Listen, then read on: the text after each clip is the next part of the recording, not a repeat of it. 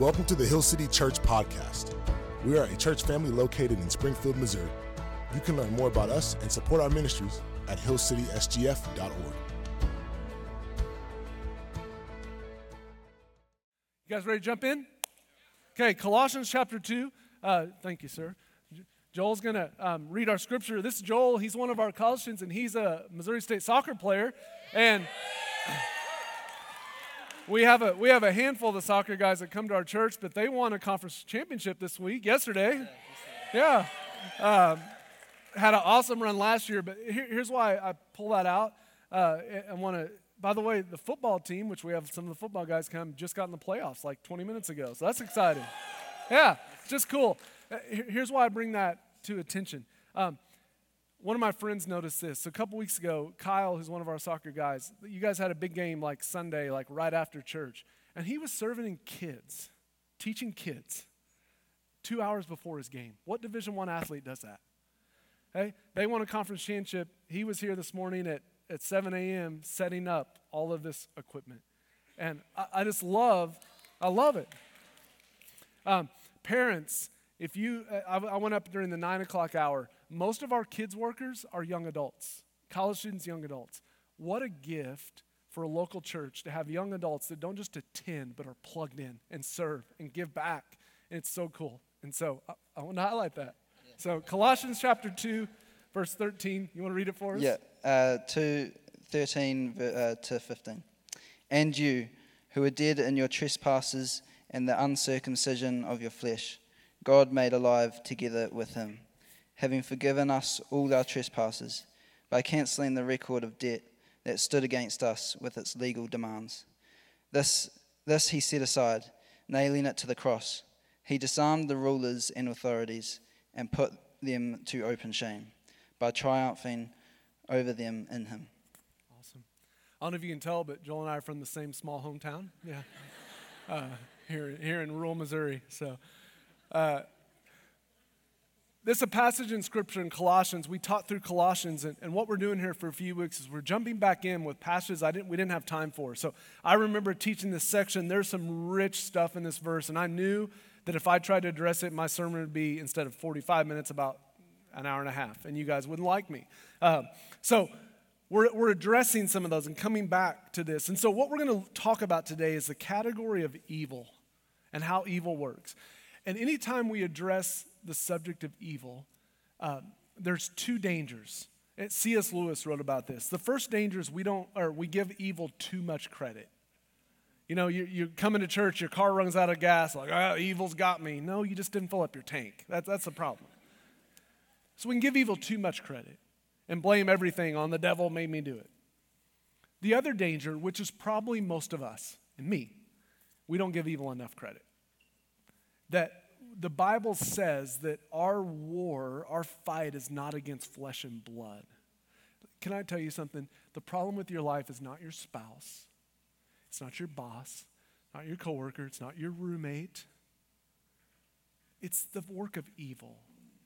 Our fight is not against flesh and blood. Um, and there is an evil force against us, the work of evil. The Bible talks about it very matter of factly. Um, and just an example, and I don't want to get weird, but like we've talked about the reality of evil. You know, it's kind of like the main sermon, maybe three or four times in the life of Hill City. Every single time, and I say this every single time, there has been huge distractions, technology issues throughout our whole gathering. Uh, one one uh, person that I was listening to and learning that, that works in the realm of spiritual warfare and evil said that one of the, one of the ways that he sees evil manifest is through technology. Every single time we talk about evil, we have technology problems. This morning, our first gathering was rehearsal for our band because none of the technology worked for, from 7 a.m. until right before gathering started. It's just every single time. So I don't want to like scare us. But we must know we are engaged in a battle, that there is a battle going on more than the material world, more than what we see. Ephesians 6:12, we do not wrestle against flesh and blood, but against the rulers, the authorities, the cosmic powers, over this present darkness, against the spiritual forces of evil in the heavenly places. The danger for most of us is we don't give evil enough credit. Probably most of you aren't going around like ca- casting out demons. Not your normal Tuesday. Me neither. The danger is we don't give evil enough credit.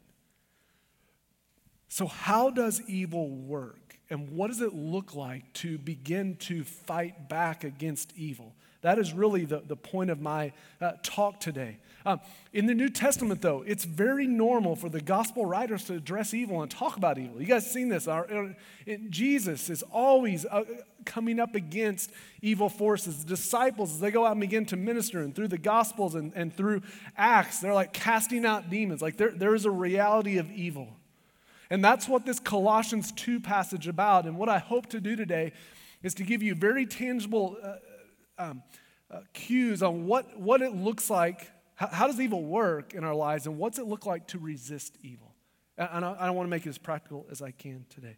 Let's jump into Colossians 2. We'll just walk through this passage. Verse 13 You were dead in your trespasses, in, in the uncircumcision of your flesh. One of the things I appreciate the Bible, it tells the truth. The Bible tells the truth. It doesn't hide. It doesn't hide your and I's reality. We are dead people, sinful, broken people. The Bible doesn't hide the realities of its heroes, does it? King David, man after God's own heart, a hero, very broken. Would you agree? The Bible tells the truth. Here's what we believe in our fallen state of humans, we're dead, we're broken, we, we're deserve, we're enemies of God, deserving of, of His wrath against sin, that we're dead people. And here's what I believe I'm just going to get this out of the way. I know you're broken. I know you're sinful. I know that 42 times a day already you've sinned. I know that. How does he know? Because I know myself. We're broken people. I believe you're more broken than you will ever admit. I believe you're more broken than you will ever know. The Bible tells the truth. And I believe you're more glorious than you'll ever know. And you're more glorious than you'll ever care to admit. That when God, uh, when God talks about the people that are uh, his followers in Christ, he uses terms like his beloved. That, that's a romantic, that's what I say to my wife. Little children, saints, dearly loved. Like you are, the Bible tells the truth, you are broken. You are more petty and critical and hypervigilant and negative than, than you'll ever care to admit, and you are more gifted and glorious and revealing of the character of God than you'll ever admit. The Bible tells the truth. So you were dead, true.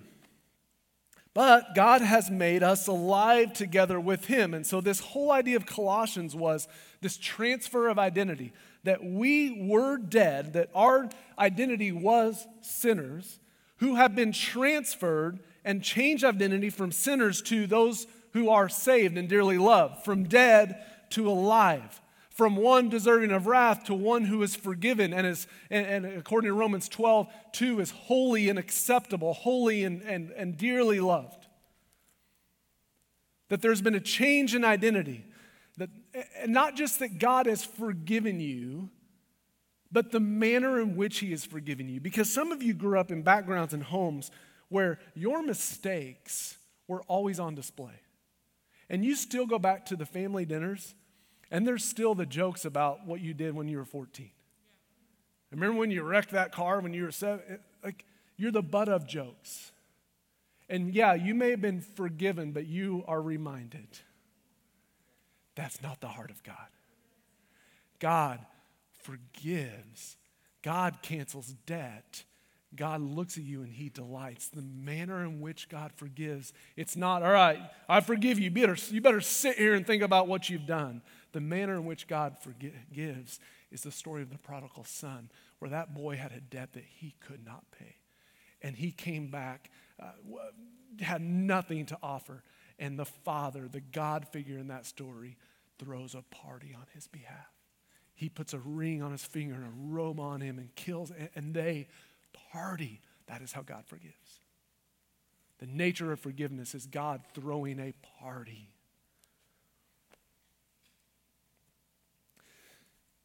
So here's the hard work of the Christian life to believe what God says about you.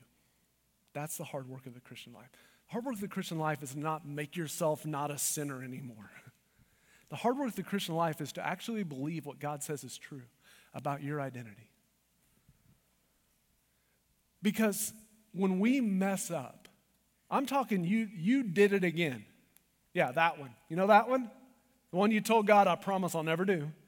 Again, you do it again. In that moment, which, is of, which of us truly believes that we have a good father that delights in us? Of course you don't.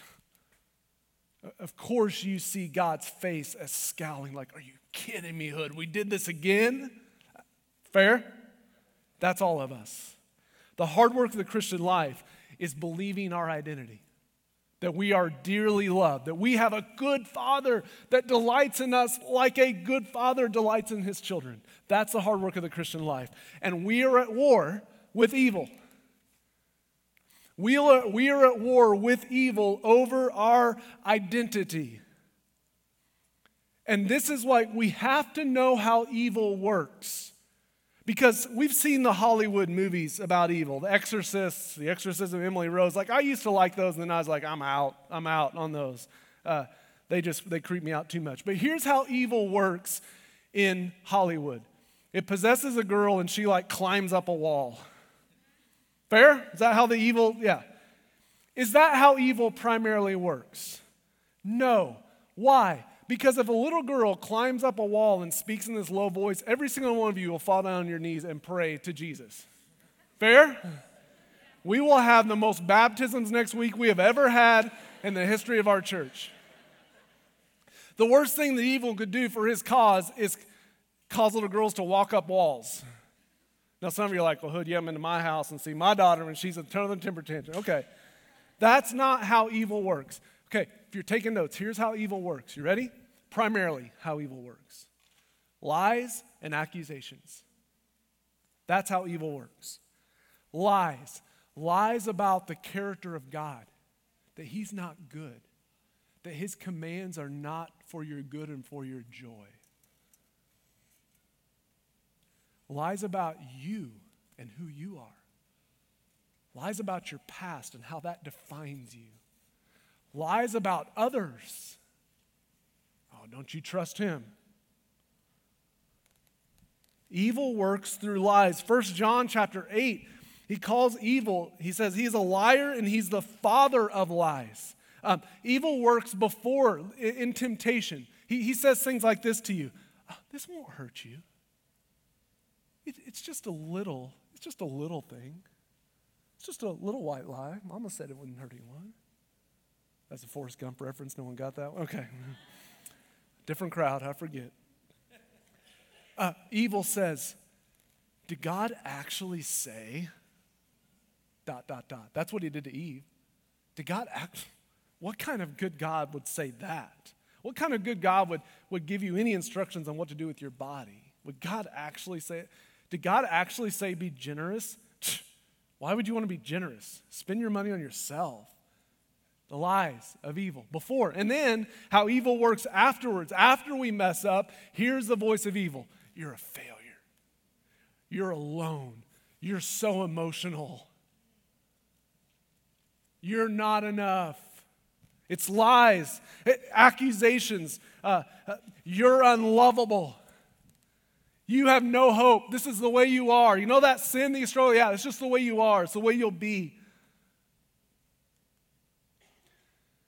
Revelation 12:10, I love this. It, it, shows the work of evil. And, and, this is like to come. This hasn't happened yet. It, it's this vision of what will happen when Jesus comes back and kicks out evil forever. But listen this. This is Revelation 12:10. Um, and I heard a loud voice in the heavens saying, Now the salvation, the power, the kingdom of our God, and authority of Christ have come. Listen, for the accuser of our brothers has been thrown down who accuses them day and night before our God. The work of evil is to lie to you and accuse you that something you are, that you have done, that you did is somehow beyond the grace of God. That's what evil does. That's how he works in your life. That's why your fight is not against flesh and blood, it's against the work of evil. And can I tell you this? He'll use others to condemn you, he'll use other believers to condemn you. One of the things that I grieve the most as humans, but even as Christians, is our feeling the need to kick another brother while he is down. To say curses against one another. Oh, he's a fool. I don't have time for this in this sermon. Be cautious about cursing others. There is power in that. Um, one of my favorite stories from Jesus uh, this woman is guilty of committing adultery, and she's dragged out by a bunch of men. Um, and there's one person missing the story, and that's the man she was sleeping with. That's a whole other sermon. They drag the woman before this group of self righteous men who want to stone her, want to pelt her with rocks until she dies. And the law says they can do it. And you guys know the story. They bring her to Jesus, and what should we do? And you guys remember the story? I love it. And I, and I wish, I wish we had more insight because Jesus, he, he says, kneels down and he writes in the sand or in the dirt. I wish I knew what he wrote, don't you? I wonder if he didn't write the sins of everyone there with the rocks. I, I don't know. He writes. He's like, you know, you who've never sinned, throw the first stone. And one by one, they drop their rocks. And, and, if you're the woman, guys, can you imagine you're getting to have getting ready to have your head bashed in with rocks? No doubt she's just anticipating the first blow. And Jesus looks at her and he says this Woman, where are they? And you can imagine she looks up and, and there, there's no one. Where are they? Has no one condemned you? And she said, No one, Lord. And Jesus said, Neither do I condemn you. Go now. And let's not do this anymore. We have a good Father. We have a good Savior, Jesus, who refuses to condemn people. But the work of evil, lies, and accusations. And so here's what happens. Now, you've got to understand this.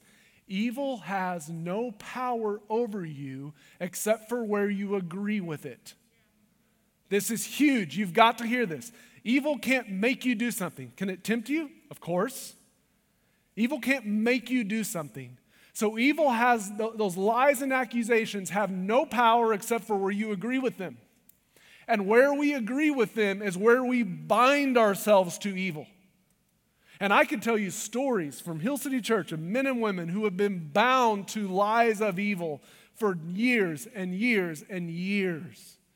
And they become the foundation of their life of these fears, these lies. You are not enough. So here's what happens evil says these lies, accusations. We hear them in our head. You guys know the voices, right? You guys hear them and we like, yep, that's right. We say them to ourselves and we're bound to evil. And then what happens? Evil's tool is when that comes, shame comes in.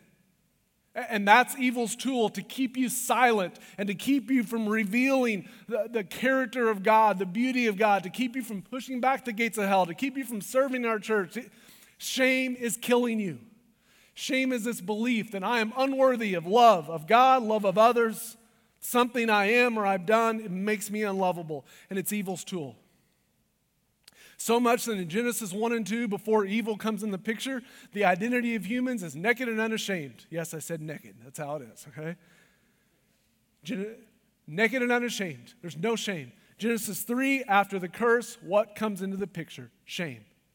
And what happens when Adam and Eve bind themselves to shame?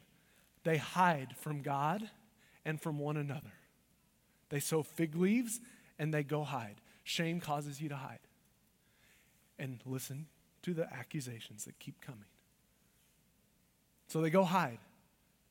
And then there's it's so easy to miss this. Who comes looking for them? God. Adam, he says, Where are you? Do you hear that kind voice of God? Adam, where are you? And what's Adam say? The woman made me do it. It's exactly what he says. Here's what shame, the result of shame is hiding and contempt. Contempt for yourself and contempt for others. That's what shame does. And the thing that keeps you trapped in your Christian life, the things that keep you trapped in your sin is the shame, the accusations of evil you'd agree with, you're bound to. You hate yourself. The contempt is so deep. And that's how evil works. So let me give you examples of, of how evil works in, in this and shame. Um, shame is your anxiety and depression that maybe another believer told you if you really love Jesus, you shouldn't have depression. You shouldn't need medicine. And then the voice of evil comes and is like, oh my gosh, you call yourself a Christian and you're depressed? What kind of Christian are you? Shame is the guy who has body image issues. And he looks in a mirror and he just, and he pinches himself.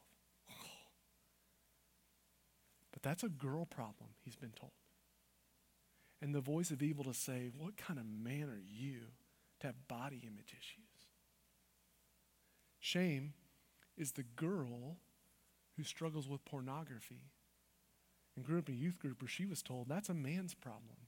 And she hates herself. I'm so disgusting. And, the voice of evil say, How could you? That's don't you know that's a guy problem, not a girl problem? Shame. Shame is the mom who compares your, her two year old kid's birthday party to the girl on Facebook. And it's not enough. Oh, you're a bad mom. You didn't have cupcakes for your daughter. Shame is killing us. And it's the work of evil. See, evil's accusation, they bind our hearts to shame and we agree with them. We agree with the accusations. And that's where the power lies in your agreement with them. Um, it's your I am statements. I am a fool. I'm a moron. I am not enough. Here's mine I'm an idiot. I don't know if you know this about me, but I have the gift of losing things. I just do. Uh, about twice a week, um, I go to Emily, Emily, have you seen my keys? I can't find my keys. And I hear the voice of evil. Oh, you're an idiot. Now, is that true? No, I just can't find my keys. What's your I am statement? I said in the first gathering, everyone laughed, and I said, What's your tape player? it's like, those don't exist anymore, Hood. Uh, what's, What's the script in your head? Uh, how about this? What are the names you've been given? You're emotional. You're petty. You're too much. What are the names you've given yourself? It's the voice of evil. See, what you believe about God, namely his character, and what you believe God believes about you, your identity, will determine how you live your life. If you believe that God looks at you with this, like,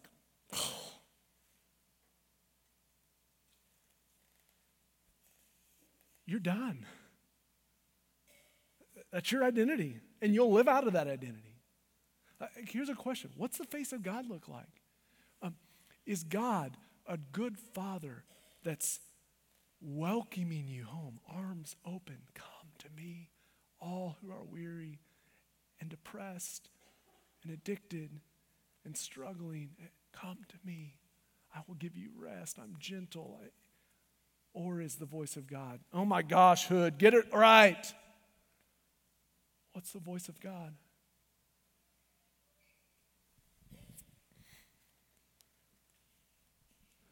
If you're immersed in shame, if you're believing those lies and accusations, then you are no danger to the kingdom of darkness.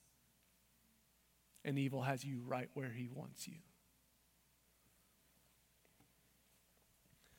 Let's keep going. This is so good, such good news. Um, so, verse 13, you were dead, and God made you alive. having forgive us all trespasses. Here we go, verse 14. This is, you got to hear this. How? How? By canceling the record of debt that stood against us with its legal demand. So, can I just tell you the truth? You have a record of debt. Fair? You know a lot of your record of debt. If I came up here and gave you a microphone and say, Tell us, we would have some great stories to tell, wouldn't we? Of our debt. You have a record of debt. And the demands of that debt was you deserve death. But did you see what Jesus did? Jesus took that record of debt, debt and he canceled it.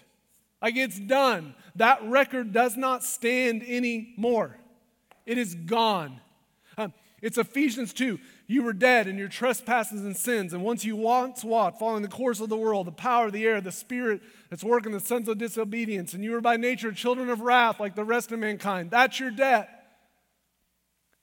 But God, who is rich in mercy, because his great love for you in Christ Jesus, while you were still far from him, made you alive. He canceled your debt. That's your identity. That's what Colossians tells us. So here's the problem with evil's accusations and lies they don't have any weight. Your debt is canceled.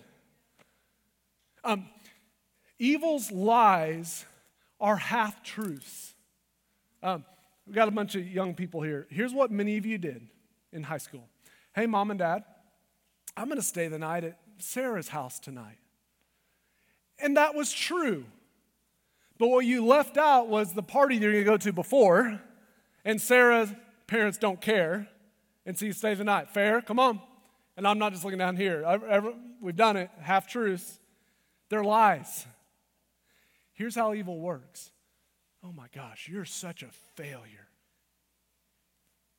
Has anyone failed here?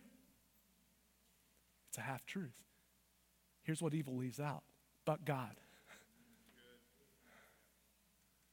Uh, you're such a loser. Uh, uh, but God.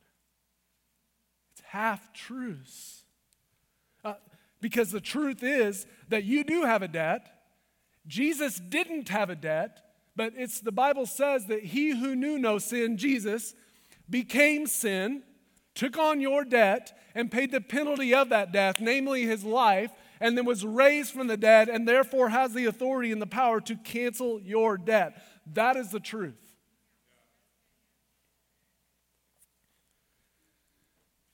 Okay, so how can I distinguish? Because I, I, believe God speaks to us and God bids us to come to Him. And I believe that evil works in, in speaking to us. So, how can I tell the difference? Um, how do I know the voice of evil versus the, versus the voice of God? Here's a question for you What is the tone of voice? And what are the words? So evil accuses, God convicts. And those are two different things. Um, evil accuses to shame you and cause you to hide. God convicts to invite you into his arms. There's a difference. Sorry, girl. Uh, the heart of God, Psalm 145 the Lord is gracious and compassionate. He's slow to anger and rich in love. Is that what you believe about God? Uh, the, the Bible says the kindness of God is meant to lead us to repentance, not the accusations of God. Here's this the truth spoken with contempt is not the voice of God. The truth, spoken from a place of contempt, is not the voice of God. So, what's the tone of God's voice? Here's, here's where the rubber meets the road. What's the tone of voice? Is it kindness or is it anger and frustration and bitterness? That's how you distinguish the voice of God from the voice of evil. See, see God uh, looks at you uh, I'm sorry, evil looks at you and says this You're a failure. God looks at you and says, Hey, you made a mistake. Do You see the difference? It's so subtle, isn't it? But it's all about tone of voice. It's why I can go to my dog. My, my dog knows it. My dog Bella, I have a Buck and Bella, two dogs, and I can go, Bella, and she'll sh- like just melts her. Or I can say, Bella, and she'll wag her tail. Even my dog can distinguish tone of voice. So evil says, You're a failure. God says, Hey, you made a mistake. Um, evil says, You're a pervert. And God says, Hey, uh, you're sexually broken. And come to me, and I'll work with you. uh, evil says, You're a bad parent, mom, dad. You're a bad parent. The kind voice of God says, Hey, dad, let's get off the couch and let's go play with your kids. See the difference. How do we distinguish between the voice of God and the voice of evil? It's all on the tone of voice.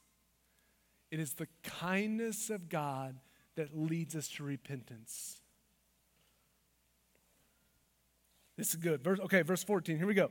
So, this record of, of, of debt, it says he canceled it. You had a debt, you had a record, it's been canceled. What did he do with that record? This is so good. I want you to get this image. This record, he set it aside, and Jesus nailed it to the cross.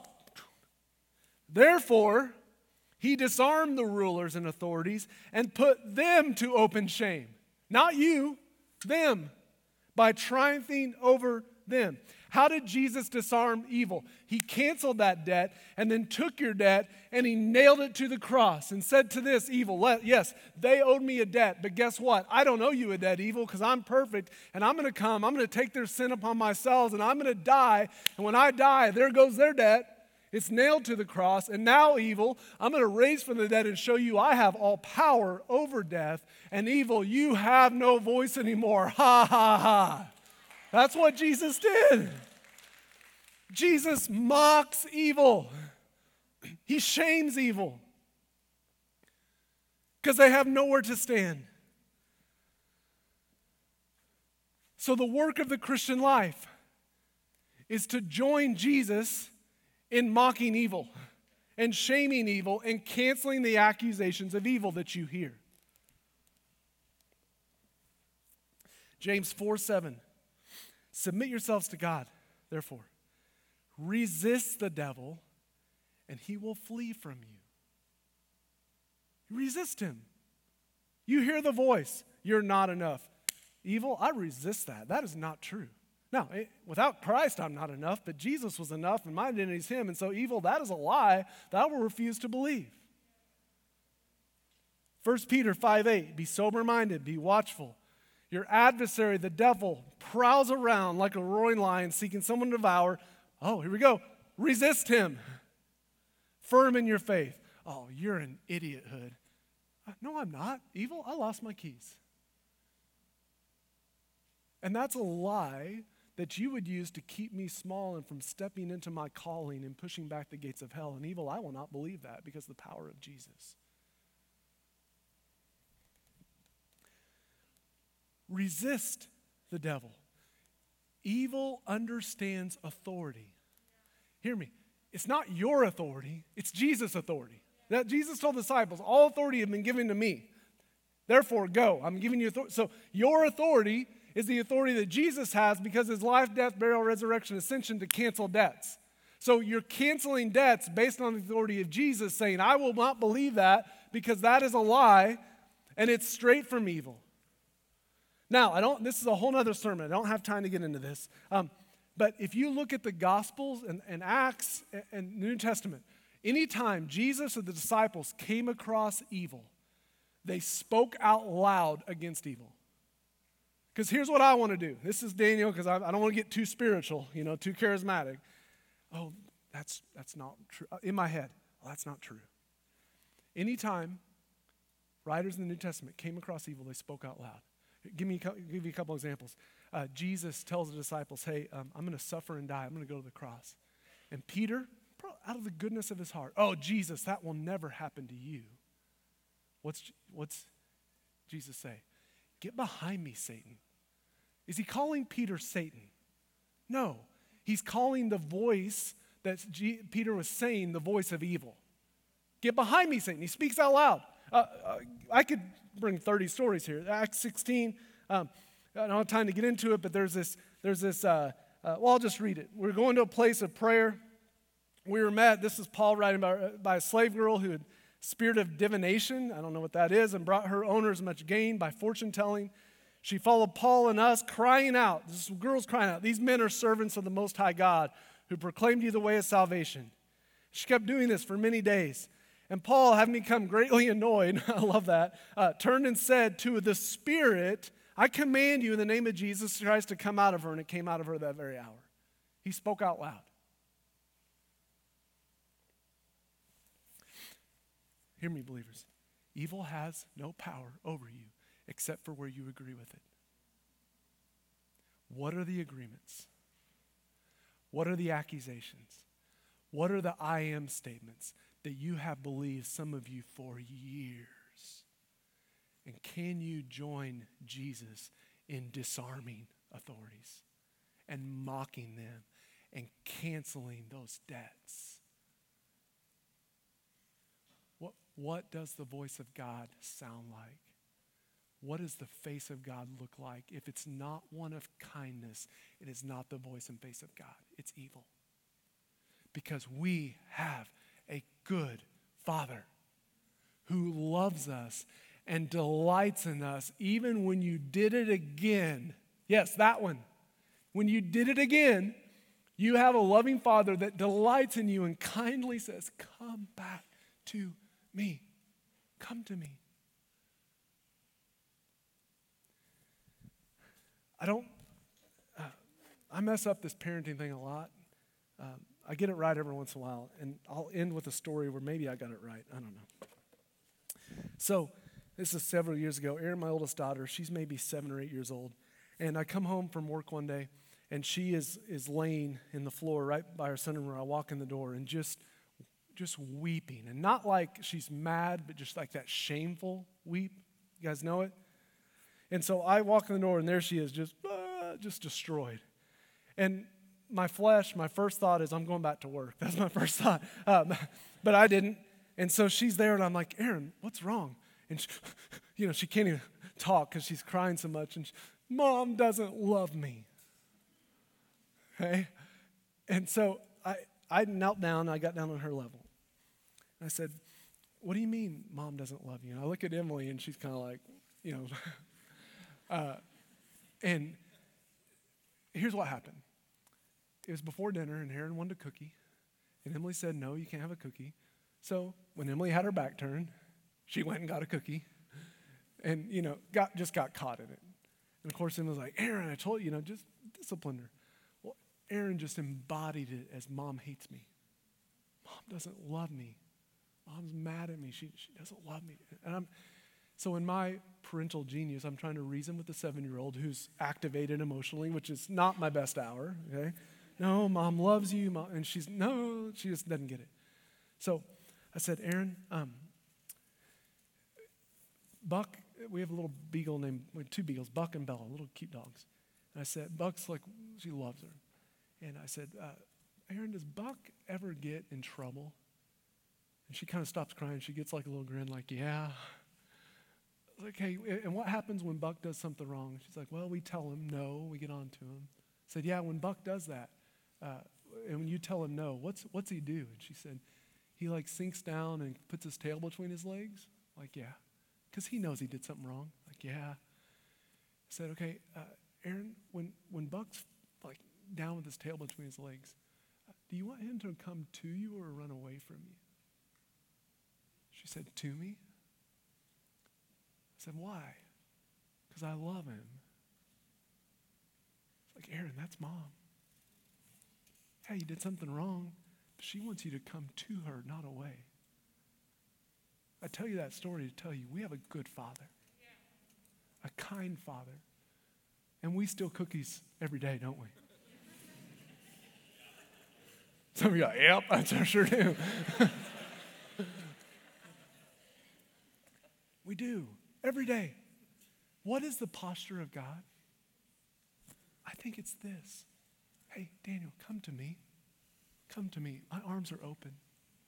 Uh, come to me, all who are weary, and I will give you rest. That's the posture of God. And if you don't believe that, I'm going to tell you you believe the lie of evil. In Christ, God delights in you. He calls you his beloved. He delights in you like the picture of the best father you know. He delights in you like that father delights in his kid. And he invites you to come to him because we have a good, good